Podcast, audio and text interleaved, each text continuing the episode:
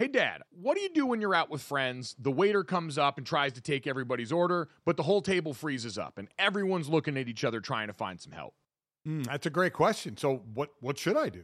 You should have some confidence, Dad, or as our friends at Jägermeister call it, shotfidence. If everyone's having trouble ordering, here's what you do you take charge, you grab the bull by the horns, you find that dog in you, and you make an executive decision and just order for the table a round of ice cold Jägermeister shots. Damn, that's cold because apparently we've all been drinking Jägermeister wrong.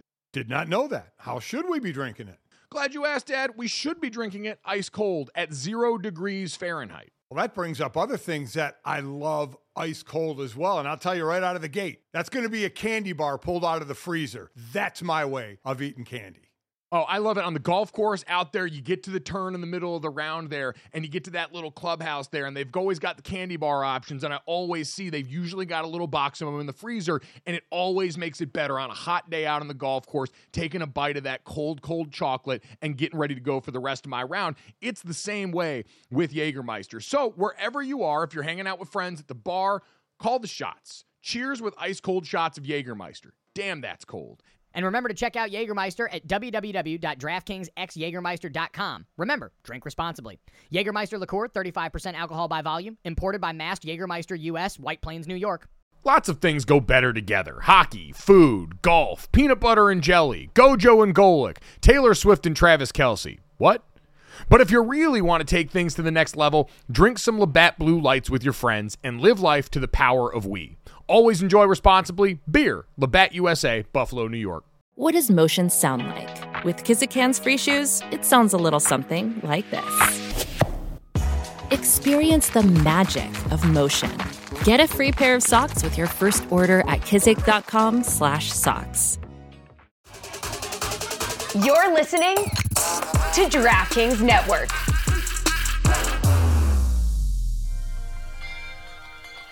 It's a beautiful morning.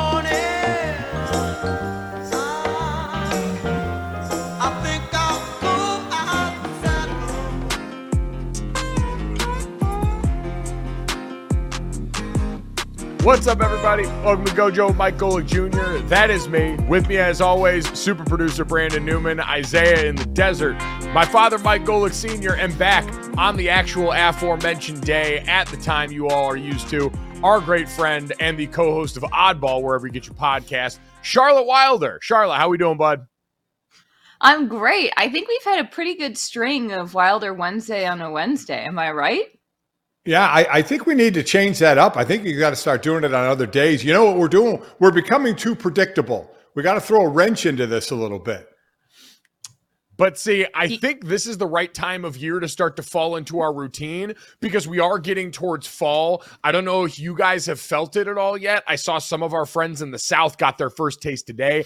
I got my first taste over the weekend in San Francisco, the little bite in the air it showed up and it immediately flooded me with college football and football feelings. And Charlotte, that to me is the ultimate time of year for routine. It's the routine my life's been built on forever. And that feeling is like the first real pinprick of nostalgia for it.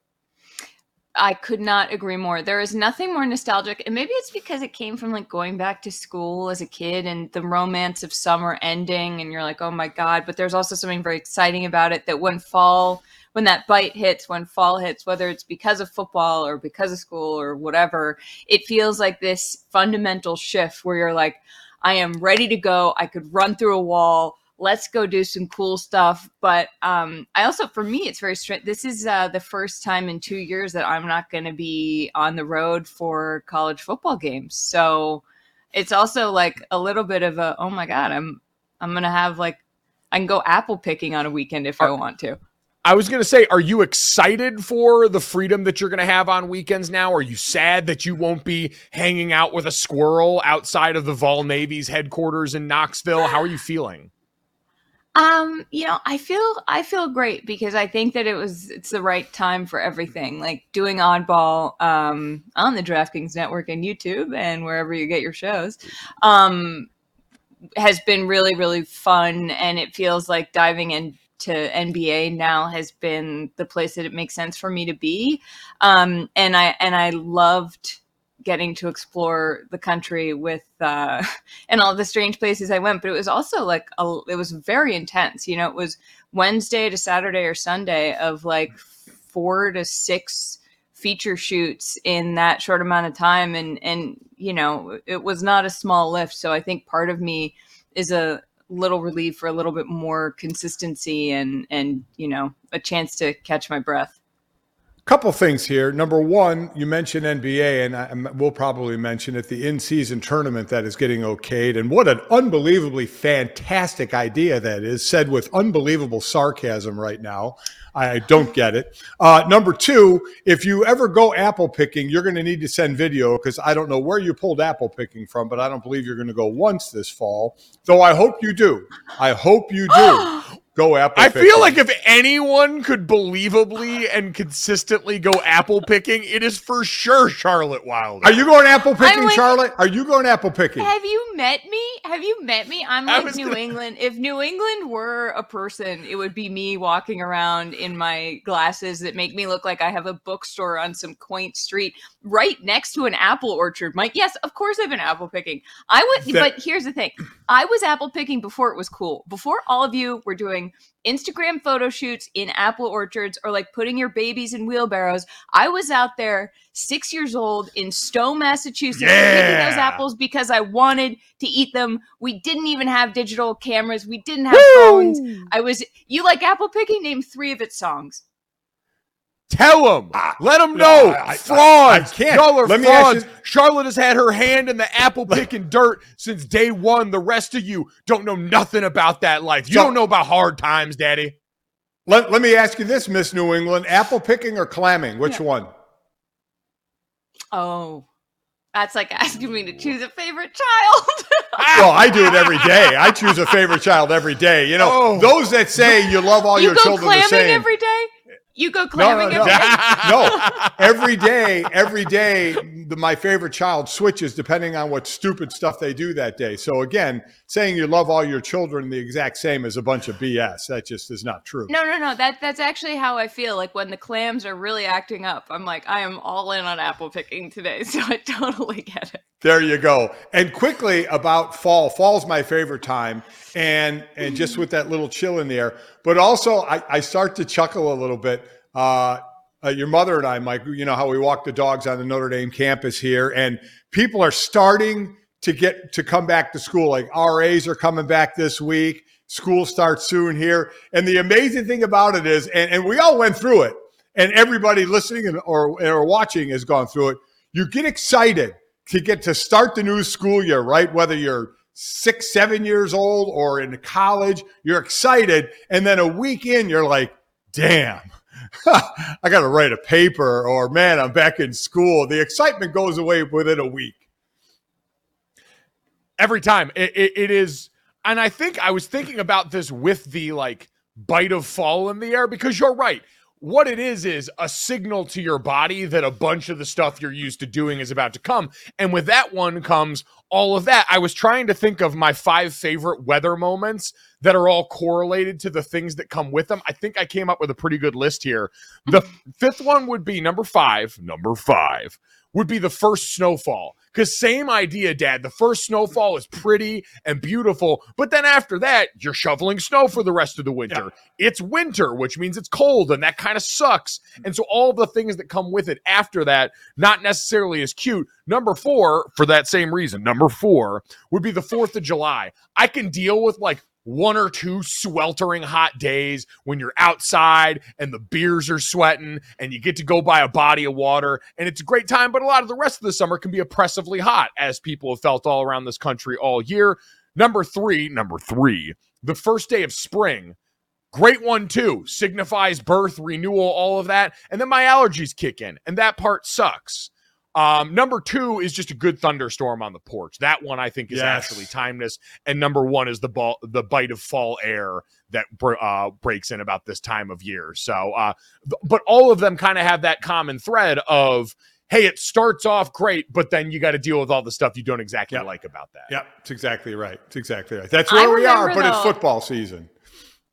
But I, I do remember every year going back to school, like in high school especially, and getting through one day of a full day of classes and being like, oh, I'm sorry, I have to do this every day, every week for nine months. Being like, this feels truly like I physically cannot do this. And then by the next week, you're like, okay, I'm back in school. It's fine. But it, it's a real, it takes a second. It takes a second to get used to it it does take a second. There's that adjustment period that goes on. And so we are here to help shepherd everybody through that adjustment period. We've got a great show today. As always, download, subscribe, rate, review, leave us a five star rating. We are going to get to another round of our three big questions for the Power Five conferences in college football. Since we've got Charlotte here, we're going to head down to the SEC, one of the conferences that's actually going to survive and make it through to whatever comes next. Um, we're going to get to that. We've got to have Charlotte help us decode some NBA news also.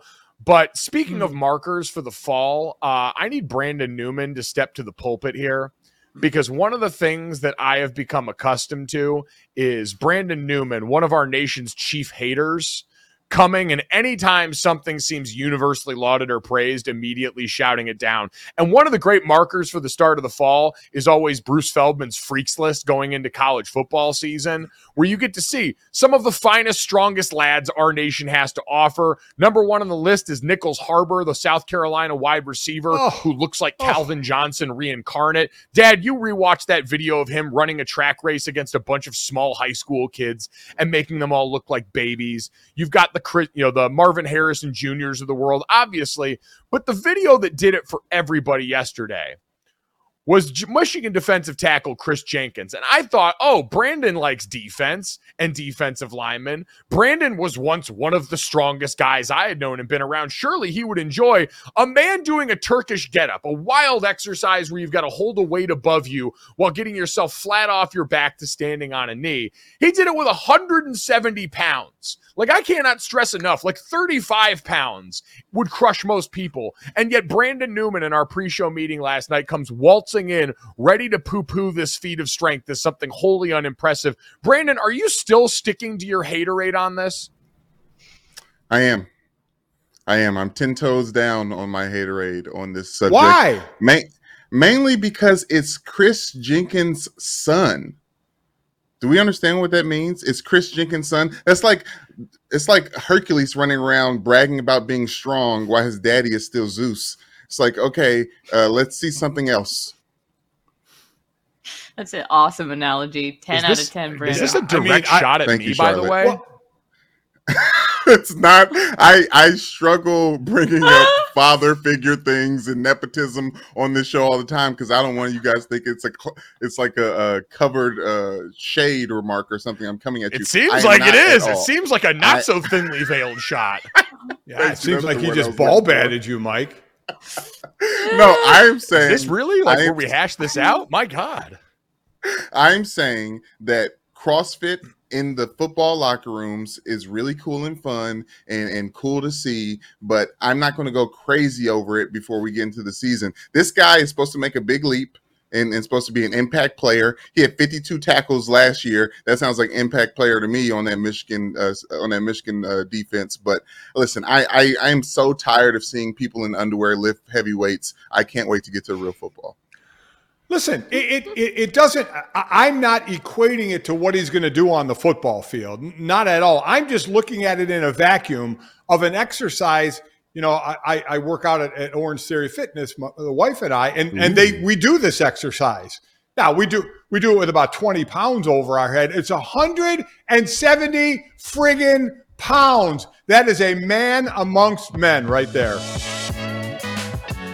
All right, guys, let's talk about Jägermeister.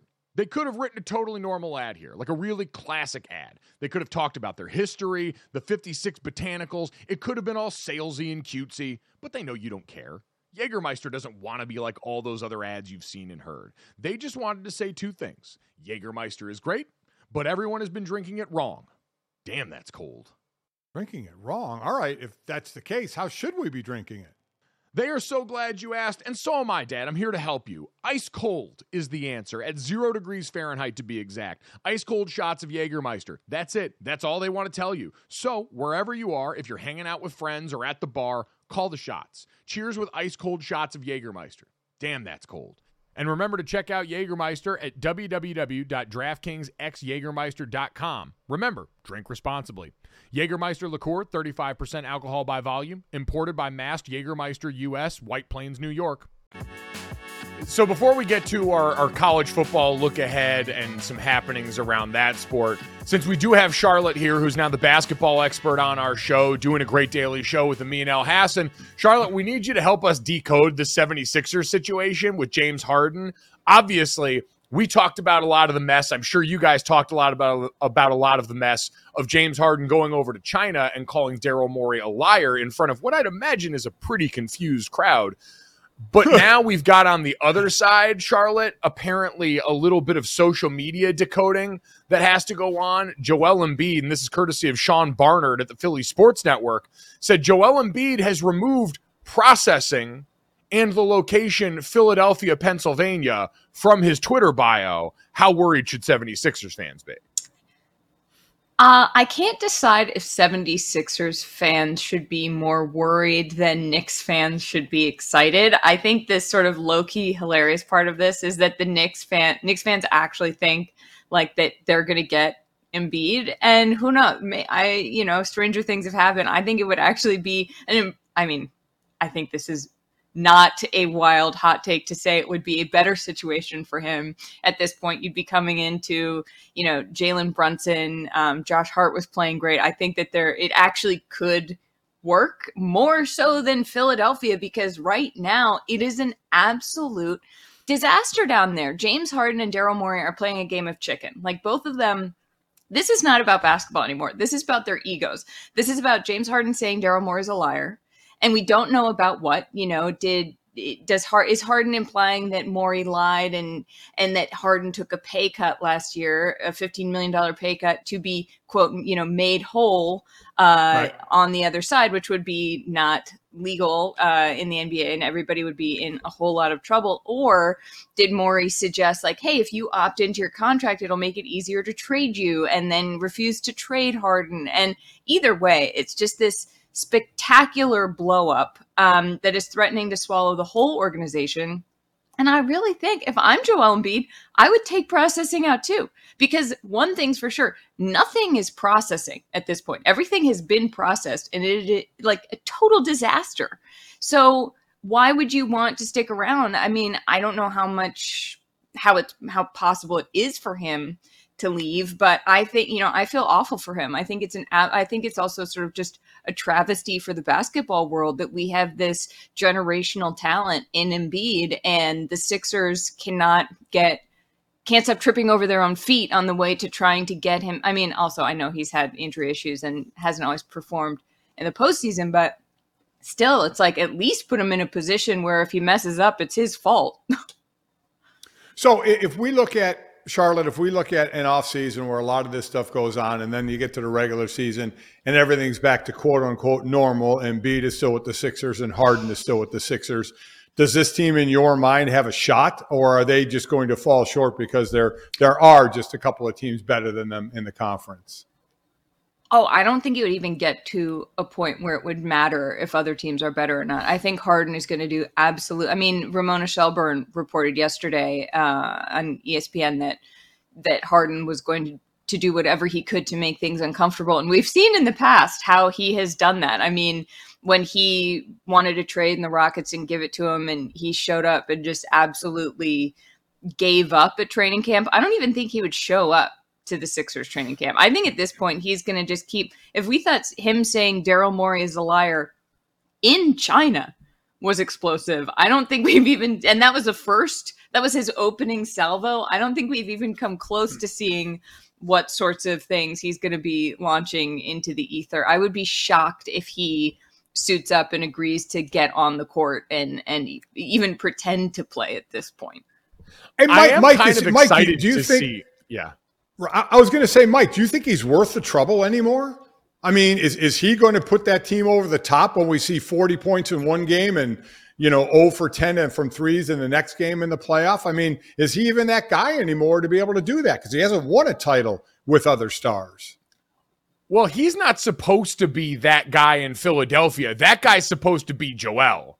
Like, he's supposed to be a really expensive garnish on the side of the main dish that's Joel Embiid. So it, it, kind of flips the power dynamic in my mind the same way it was supposed to be in LA. Hey, it was supposed to be Anthony Davis now, and LeBron James isn't supposed to have to be the best player in the world anymore because he's old as hell. And so that shouldn't be the case. so that would be my thought process. Plus, again, this is about what are your other options. And at this point, if you're Philadelphia walking into the season, what other really compelling options do you have of a player you can realistically get over there unless all of a sudden you could somehow turn this into like Dame Lillard, Charlotte? Yeah, I think that it's sort of, I mean, there isn't a better option. I think Harden could be that guy if he wanted to be that guy. I think, um, or at least be, you know, the the Robin to Embiid's Batman, because um, he's an unbelievable player. He's such a talent. I know he's almost 34. I know that there are questions about that, but you know, 10 time All Star, one time league MVP. I don't think you can say like I, don't know what better player there would be for Philly right now, but I don't think if he is not willing to actually play, then what good is any of that? And I think not know I don't know the whole situation, right? I think that's also very important. I don't know what role Morey and Harden have each played behind the scenes in I don't know what role Harden's agent is played. I just I, we know so little about what's going on, but I do know that this was Morey's guy and this is no longer Morey's guy. And I think at what point, I think that Morey's own hubris and ego is definitely probably a speculate I'm speculating here. I think that it's going to be a problem for I don't think he's willing to let go of Harden even though to me I'd be like, "You know what? Do whatever you want. I think we're better off getting a bunch of you know, look at look at the Heat. I don't know if you guys heard they had role players last year. Like maybe Philly should give that a try to reach the finals. I, I think the I one do thing love we the idea say, of people. Yeah, go ahead. I was going to say the one thing we can say is is Mike is basketball players have the most power of anybody, right? I mean, they can control their situation better than any other athlete. This guy's made a ton of money already, so sitting out to him, I don't think means a damn thing. I want to see if James Harden, who is an artist painting in his preferred medium right now, this is the muck he lives in. I want to see if he's got any Mm-hmm. new tricks this time around. We had the fat suit that was introduced into all of our lexicon the last time around. Are we going to get an Oscar winning performance of him maybe having an injury in training camp that all of a sudden is going to sideline him for a little bit? Is he going to find some new off the court way? Are we going to get another car chase thing like we had back in the day with the Dallas Mavericks and that whole DeAndre Jordan will they, won't they? It's exciting times. The NBA playoffs are heating up, and so is the action on DraftKings Sportsbook, an official sports betting partner of the NBA. With same game parlays, live betting, odds boosts, and so much more, don't miss out as the NBA postseason winds down. And now that the Boston Celtics have slayed the boogeyman in the Miami Heat, Boston fans, we feel a little bit more confident about the situation. You can decide right now, and if you're new to DraftKings, you can also check this out. New customers can bet 5 bucks to get 150 in bonus bets instantly. So download the DraftKings Sportsbook app now and use code GOJO. That's code GOJO for new customers to get 150 in bonus bets when you bet just 5 bucks. Only on DraftKings. The crown is yours.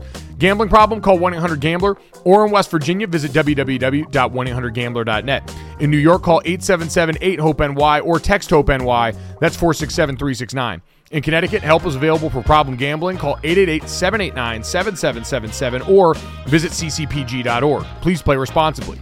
On behalf of Boot Hill Casino and Resort in Kansas, 21 plus age varies by jurisdiction. Void in Ontario. Bonus bets expire 168 hours after issuance. See dkng.co slash bball for eligibility and deposit restrictions, terms, and responsible gaming resources. All right, well, if we're going to sort out a complicated mess, we might as well talk about the latest update in the uh, Blindside Revisited situation. Like, like, do we call it Blindsided now? I saw that was the headline a lot of people were running with here too blind, two sided. Uh, we'll figure out the sequel that's apparently getting made of this movie right now in this hellscape. As we had yesterday, and Charlotte, you weren't with us, so I'd be curious to hear from you on this front. We haven't gotten to talk twoies with you but we had Michael Oher come out in a 14 page document accusing the Tuohys of lying to him, more or less, I'm paraphrasing here, lying to him about adopting him back as the impetus for this entire story that became the movie and the book The Blind Side, and instead tricking him into signing a conservatorship that would give them the ability to negotiate over his business deals and leaving him out of the money that they earned from the movie The Blind Side going forward. The Tennessee family has now fired back at Michael Oher, accusing who after after this accusation saying on behalf of the family that the quote the idea the family ever sought to profit off Mr. Oher is not only offensive but it is transparently ridiculous. The family claims that Tuesday these allegations come after Oher threatened to go public with his story if they did not pay him $15 million.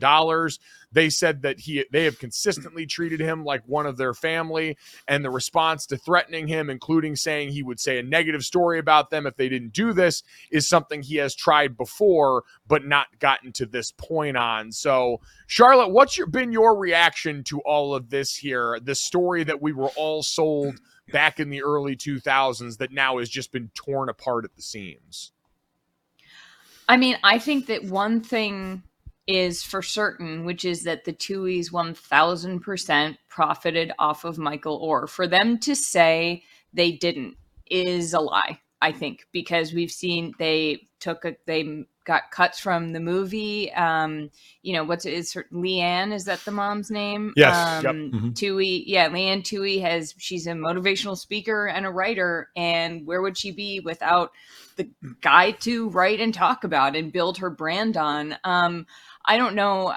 I don't want to. I'm. I always feel weird when it's like the the two sides of this, and I just don't know what the truth is. I don't know if anybody knows what the truth is because it seems a little bit muddled. But I mean, you know, I think you can say, well, you know, why is he coming forth now? What, blah blah blah. But I think the bottom line is that to for for the Tuohys to say like we never sought to profit off of this kid is simply not true. Even though they say, you know, we gave him a cut, we blah blah blah. But so it's like, but you did you did. I don't know. Am I create like I, I, sort of see this and I'm It- like, am I missing something? It- It's muddled is the perfect word because it is muddled because there's the one side of it that says this family was worth what a couple hundred million dollars before they brought Michael Oher in. So it's like the common sense side would say, why would they take advantage and take the cuts from the movie when they have already had so much money? So I mean, there's that side of it. I mean, there's the side of you know Michael Oher is out on a book tour right, tour right now, and he's been interviewed, and he's kind of not talking a lot about this, but basically saying you know he does appreciate the Tuohy family, you know, taking him in when times were tough, but he he does try and keep out there that I think part of that interview he said I was an All American football player before they took me in, so you know, where he is trying to say, again, go on that movie to say that movie really portrayed him as a guy who didn't know anything and the Tuohys taught him everything. And he's like, no, that's not how it went.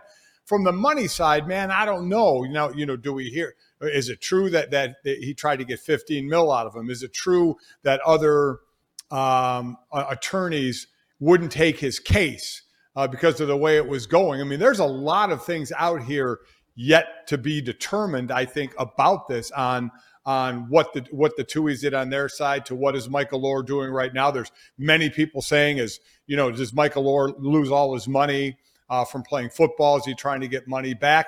One thing that I will say, one. This is the only thing one hundred percent perfectly I can say crystal clear. For those of you who have mentioned that Sandra Bullock should give her a Academy Award back for winning it for, for portraying Leigh Anne Tuohy, you're idiots. That is 100% crystal clear. It's one of the stupidest comments I've heard in this whole thing, and one I feel very good about saying you people are idiots who think she should give back the award for portraying Leigh Anne Tuohy in that movie. I mean, it seems like a really uh, favorable portrayal that Leigh Anne would certainly love, but also, uh, Yeah. I mean, if all of all of these things, as rough as they've been, I think I saw Will Compton say it. I mean, the acting job she had to do to make what apparently, and my God, if you have followed any of the Reddit threads of Memphis uh, service workers talking about their interactions with the Tuohy family here, making them likable in this movie seems like it might be worth an Oscar on its own. So uh, there's certainly at that element of it. But Dad, you said this yesterday in Charlotte. This is kind of how I felt about it because you're right. It's become cloudy now, the picture. And that's why I always tried to insulate whatever our discussion was from what the specific financials ended up being. Because is there a chance that Michael needed some money and this is what maybe drove this to happen now? That that's the answer to the question for everybody who's been wondering why now? Why is this coming out at this point after all these years? I don't know. Could be. We'll find out when they go to court. Because the one thing that's going to become clear when everyone's got to dump their receipts on the tables and both sides' lawyers have been like, we're confident in our case when we go to court, we're going to find out all that business then. But at the core of it is what you mentioned. It is, hey, you know what has never stopped rich people before? Having enough money. Like, Dad, your point, yeah, they had $200 million before. You know what every rich person has in common? That has never been enough. And the fame that comes yeah. along with it is a drug that is propelled, like Charlotte said, Leigh Anne Tuohy and Sean, both to the heights of being named figures that people know, especially around their alma mater, which certainly doesn't hurt. And so all of those things swirling together lead me to believe, yes, that people might have been a little bit comfortable telling the fib and fudging some of the facts around this mm. in order to benefit in ways that might not be as easily quantifiable as the percentages associated with a movie. And that I feel like I can pretty comfortably say based on everything we've seen and everything we've known about this situation and the facts right now. So I think that that's right.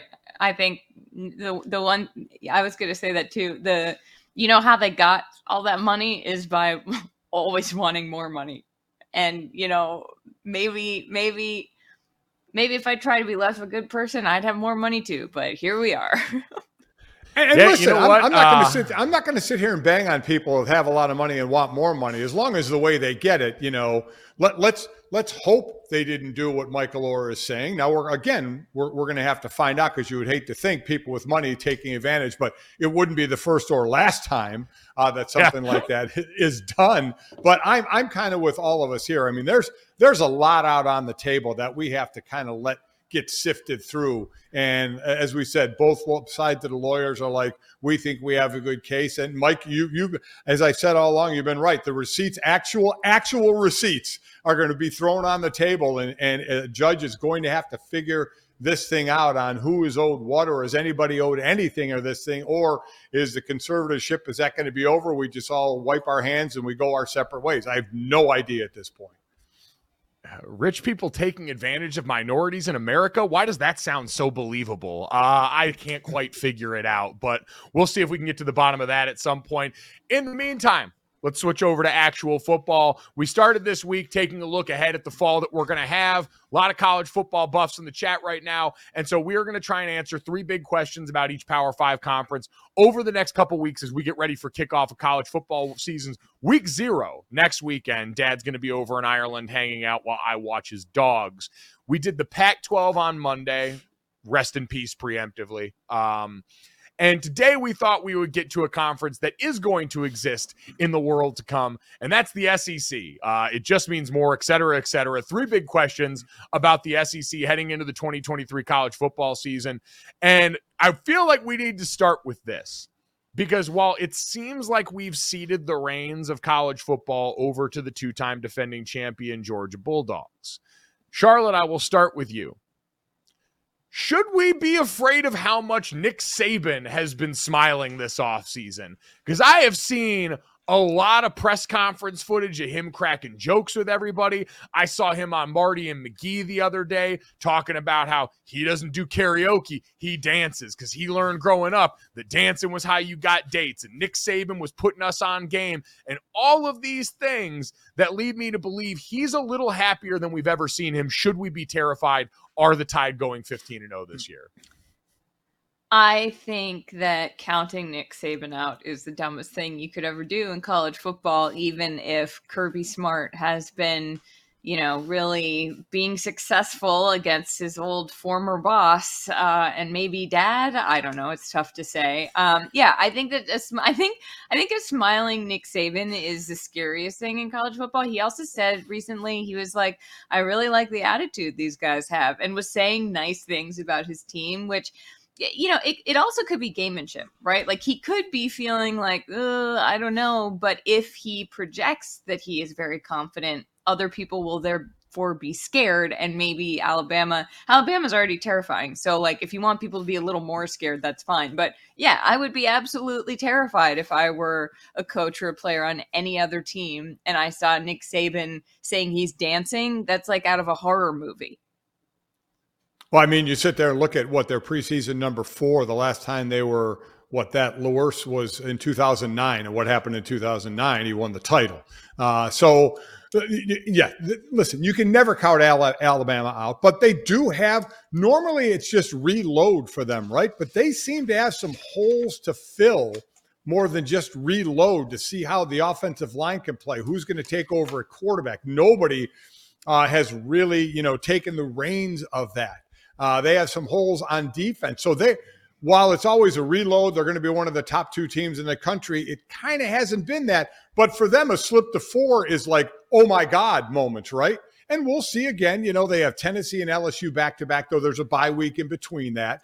Uh, but but they but they do have them back to back on the schedule with with that week off. So it, we'll get tested. The, the bottom line to me is Georgia, Alabama, LSU probably get the best athletes, the, the majority of the best athletes in the country to come to their schools, and then it's what you do with them. Like Georgia's going to be loaded again. But as I said yesterday, three of the top four teams in the preseason rankings all are have new quarterbacks, right? Georgia, Ohio State, and Alabama. Michigan, the only one returning a quarterback.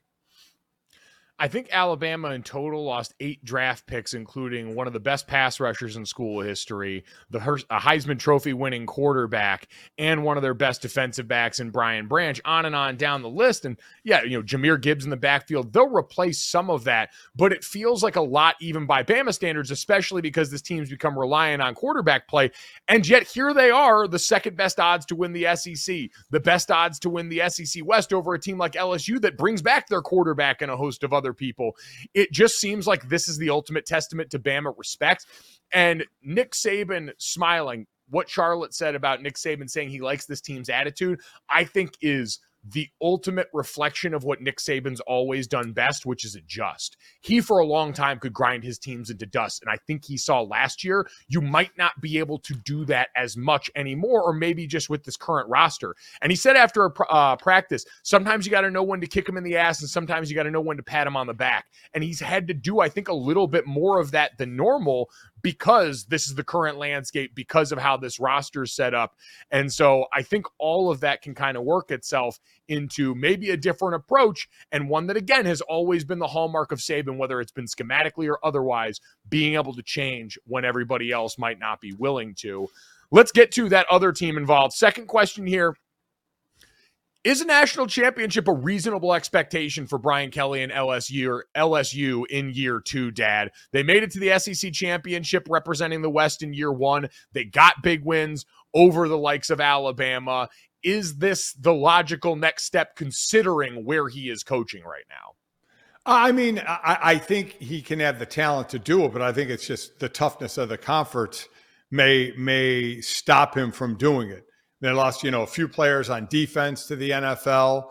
Um, obviously, they, they, they play Alabama as we talked about. So it's it's for teams like I said, Georgia, Alabama, mostly. You want to throw LSU in there because of the athlete. They get a lot of athletes that go on to the NFL, so they're unbelievably talented players. Is the holes you have to fill that they don't have to. They do have a quarterback coming back in Jayden Daniels. Is do they have to do they have to fill the holes or are they just reloading? Um, and and Brian Kelly making it to the SEC title game last year, I think was surprising to some. I actually think they take a little bit of a step back this year. I think they exceeded expectations of where they ended up last year, and I, I don't think they're going to get that far this year. Yeah, Charlotte, I, I saw it. Uh, Phil Steele does a great job tracking some of the things that you know, are general indicators of success going forward. And if you look back last year, Alabama was down 17 in their game against Auburn, down 13 in their game against Mississippi State, won by three against Arkansas, overtime against Bama. Like a lot of the close win stuff and come from behind generally tend to be indicators of regression. But like Dad said, you have got your number one wideout back from last year. You have got your quarterback back, four or five starters on the offensive line. And oh, by the way, Harold Perkins on defense, who might be one of the best, if not the best defensive players in the country, is wearing a single digit number right now. People should be terrified about what that kid's about to do. but all of that, Charlotte, can lead you to believe maybe they are built to kind of push past what would be a normal sticking point. Yeah, I mean, I also think that uh, whether it's reasonable or not to expect a championship out of Brian Kelly, I think that LSU fans probably are. And if he doesn't, it will be very hard to get those people back on board because, you know, he comes out there with his fake southern accent and then exceeds expectations. Well, that's great, but they're also paying him so much money. Uh, the the the whole idea of Brian Kelly and LSU is so weird already in terms of a fit that the fact that it worked, I think, bought him a lot of goodwill with the fan base. And so I think that if he takes a step back, you know, LSU went six and two in conference. They were 10 and four out of conference, which is also a little weird to me. I'm like, I don't know that that portends a championship if you're right, like you lost more game. I don't know. Uh, but I, I, do think that there is an expectation simply because of how strange the whole thing was to begin with. And then the fact that it worked. If it doesn't, I think that's going to be a lot harder for people to stick with Kelly and be like, no, no, no, this is this this can work if if he has a worse record than last year. Yeah, you're right, Charlotte. That is the expectation because when you look, the last three head coaches that have come through here have all won national championships. And excluding Nick Saban, it's hard to argue that either of the other two are flat out better coaches than Brian Kelly. And so that is the expectation because everyone just seems to be able to do it at LSU and they've got all the pieces that usually make it happen. Let's get to the last question here because I don't feel like I have heard more conversation about a quarterback who has so far accomplished less on the field than Joe Milton. The quarterback for Tennessee.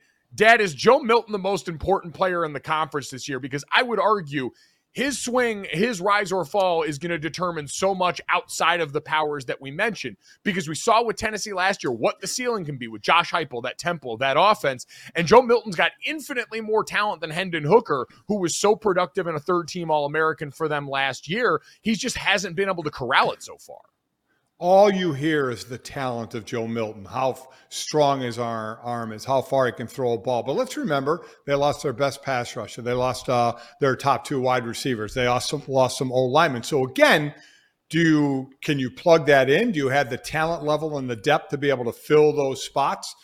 Uh, and and then obviously the schedule: Alabama and Georgia, South Carolina, who beat them last year. South Carolina had an excellent uh, latter part of the year.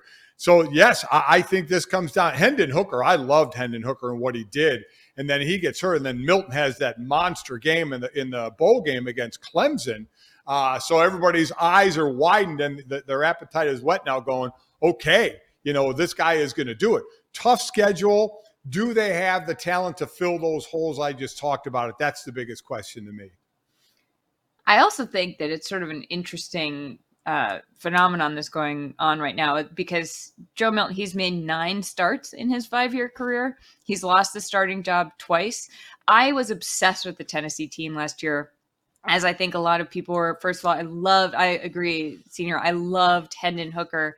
Yeah. Um, but I think that that Bama win and I think that their ascension um, in a in a way that people were expecting or, or or thought was a possibility, but weren't totally banking on, was just so exciting and fun to see Tennessee be great again. That there's a lot of goodwill left over from that success. Um, and yeah, I think that if this works, I mean, it will be thrilling to me if we can get a Georgia and an Alabama out of there it is thrilling is the right word. There is no player I want to see succeed more than Joe Milton this season because of all the ability, because of what it would mean for the sport. It is also interesting to consider and everything that we've talked about with him. He stayed. He stayed at Tennessee through all this, stayed through getting replaced in a way that does feel uncommon these days. All right, time to finish off a Wilder Wednesday with this, that, and the third. Three quick stories. Get you on out. As always, download, subscribe, rate, review. Leave us that five star rating. Download, subscribe, rate, review Oddball with Charlotte and Amin Elhassan, and make sure you get yourself some of that basketball goodness each and every day. Also, make sure you help out and support our friends at Knockaround. They're trying to do you a favor, help you look cute as hell, and protect your eyes from the sun. That's a great friend and one I would like to give my hard earned money to. They're the go to for high quality polarized sunglasses that aren't going to break the bank. They just released a phenomenal set, the first nine teams of their MLB collection. So you can get your Yankees, your Red Sox, your Cubs, your Cardinals, all those goodness. You can also still, we got the World Cup going on. Still support the women's national team, even though they're not playing anymore. They got those sunglasses. You can get ready for Paris next year fail to prepare, prepare to fail, et cetera, et cetera. So don't be the person staring into the sun or trying to get sand out of your overpriced sunglasses. Go to knockaround.com, get great looking, high quality polarized shades starting at just 28 bucks, and use code GOLIC at checkout. Get yourself some free shipping on that order. Everybody wins. Uh, speaking of participation trophies, let's get to this, that, and the third. Uh, my father is raging against the machine right now. As Charlotte, we've got this. The NBA unveiled its schedule for the play in tournament. They made a big show of it the other day on NBA Today. It is highlighting number one overall pick Victor Wembanyama. They are the only team, the Spurs, that have more than two of its four group play in games on ESPN and TNT. I have said for a while, Charlotte, Adam Silver is trying to make fetch happen, the European soccer fan, trying to insert a midseason tournament to drum up interest. Do you think, Charlotte, basketball analyst, that this is bound to work? I actually do. I think that this is not for this is for a generation of kids who are going to grow up looking forward to this, but I also think everybody who's sitting here saying nobody's going to care, why are we trying to do this? Everybody's going to be talking about it. It is going to get that whether you like it or not, you are going to be talking about the in season tournament. And whoever wins that, you're going to be saying, is there a chance that they can make it farther in the playoffs? And I think that in the playoff conversation, people will be like, well, look at their look at their performance in the in season tournament. And I also think it's just going to give something that zhuzhes up that first that front part of the NBA season a little bit because you know, yeah, a little a little spice on it because the the final four games are going to be in Vegas. It's going to be very flashy. And whether you like, it or not, it's going to be a headline that people pick up. I, can I can maybe see the final four getting a little more zhuzhing it up, but the rest of it until then, Charlotte, it's just regular season games. I mean, they count as regular season games. I mean, I, I don't I'll give you the final four in the championship game that there'll be more eyes on it. I don't know, if, me personally, if I'll particularly wonder if the winner of the in season tournament will win the NBA championship. I know that'll be, if this keeps going down the road, that's what will be talked about. How many teams have won the in season tournament and then went on to win the NBA championship? But I just, I just don't get the whole thing. They're, they're regular season games except for the championship game. See, what I can't wait for now is this gives us a new opportunity for banner slander. Somebody's going to hang that in season tournament banner. I know they are. and when it happens, we are going to roast them into the ground. I, I think, Charlotte, overall, I do, I, I like your point and this is something I have to remind myself more and more of these days. Some things are not made with you in mind, and that is okay. This might be for other people, and that might be the goal in this situation. Let's get to that. Speaking of goals, we have got the Women's World Cup final set between Spain and England. Unfortunately, it appears the Le Batard show curse and really the Stugotz curse upended the Matildas and uh, co host country Australia, who lost 3 1 to England in a game battling over people who have the English flag in their flag. Um, Charlotte, what's your consumption of the Women's World Cup been like since Team USA went down? I'm really embarrassed to say this, but I'm going to tell you the truth. It has been very, very low because the games are not at a convenient time. And if they were, I would be watching absolutely everything, but I can't justify getting a I mean, I'm also a giant baby about sleep. Like if I don't get enough sleep, I flip out. So it was not this was not my this World Cup and I were not on a collision course, let's just say. But um, you know, I definitely gotta gotta watch I got to I got to get better and you know there might be a short amount of time to get better but I'm I'm going to get better.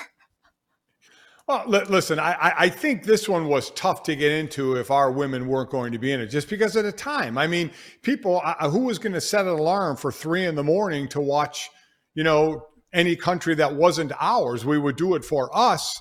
But I mean, because let's be honest, the majority of the fans here drop in for this, right? They're not, you know, everyday fans of soccer. We get so many more that are that are just kind of dropping in on the Olympics and dropping in on the World Cup. So it needs to be a little more, you know, accessible if our women aren't going to be in it to watch it, to get up that early and to watch it. And don't get me wrong, it's been a huge success around the world. Attendance has been great. The the ratings have been great. It's been a smash hit. And and I guarantee you, plenty of the, the other women's teams are happy as hell. The US got knocked out of this thing, uh, being number one in the last two World Cups or winning the last two World Cups. So you know, it, I think overall it has been a success, but we tend to do things of how do we deal with it in the States here. And I think once we lost our women out of this and the timing of the game made it a little more difficult for people to get up and say, yeah, I'm going to watch two countries and not one of them is ours. You know what? I've now got the spin zone that I've been searching for all along with the women's national team. They did us a favor. They knew this wasn't a winning hand. One of my least favorite things in the world is when I have a 20 in blackjack and all of a sudden the dealer goes and hits a 21 then and gets me when I've yep. got a good hand. But there are times when I pull a 12 or a 13 and they have an ace where I'm like, just take it. I don't want to have to battle out this hand. It sucks. I'm going to lose and it's going to be bad anyway. The U.S. women who have accomplished more than pretty much any other international program in our country, maybe U.S. men's basketball, looked at this and said, you know what? we don't want to disrupt the sleep cycle of a nation. We know that they'll go out and ride for us and they'll wake up at the ass crack of dawn to watch this. But why would we put them through that when we can just get out early, get some rest, be like LeBron James when he didn't make the playoffs that one year, enjoy the well earned rest, and then get ready for Paris and win in the Olympics when it's going to be cooler anyway and you're going to get better fashion? We should have seen this coming all along. They actually care more about us than we care about ourselves. And for that, I salute and thank the women of the national team there for doing a great service to this nation. Wow. Let's get to the third. College football. Yeah, I can spin zone with the best of them, baby. As wow. I will for this. We got questions. Brett McMurphy reporting this morning that Nelly will perform a Super Bowl like halftime show on ABC at the Big 12 championship game at December 2nd at AT&T in Arlington, Texas. Sources tell him the kickoff is at noon Eastern. I am very interested. I've said I know I'm washed because the Super Bowl halftime shows and their equivalents have now started to cater to my musical interest and they're always on tape delay. But Charlotte, are you at all worried that this is going to compromise the Dr. Pepper halftime show? Uh no, because to be honest, I would really love to see Nelly at the Big 12 champ. I'm sorry, that's funny. Like that's so funny. That's a Big 12 tra- being like, oh, talk about trying to make fetch happen. They're like, oh my god, we got to be more like Jerry Jones. We got to be more like the NBA. We got to be cool. We're hip. It's not like the conferences are all shifting. We got to show we can keep up. Who's Nelly? He's going to perform. And you know what? I could not be more excited for that set. Uh, listen, I'm a fan of Nelly. I, I I get it, trying to go with a big halftime show, but what happens to the Dr. Pepper football toss, Mike, that you hosted for a couple years? Our buddy Jason Fitz has hosted. I mean, who doesn't like to see a chest pass of a football into an you know into a big Dr. Pepper can? Uh, I don't know. I, I kind of liked that just to see how they were. Was anybody going to actually throw it like a football, or were they going to shot put it, or what they were going to do? Now we get a concert. So while we get a nice concert, it's at the expense of something I kind of enjoyed watching.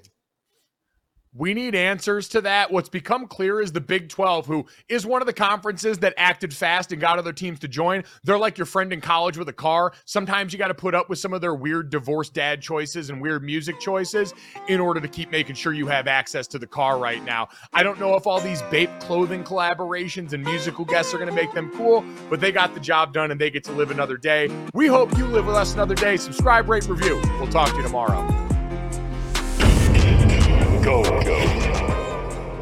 Boom. Money in the bank.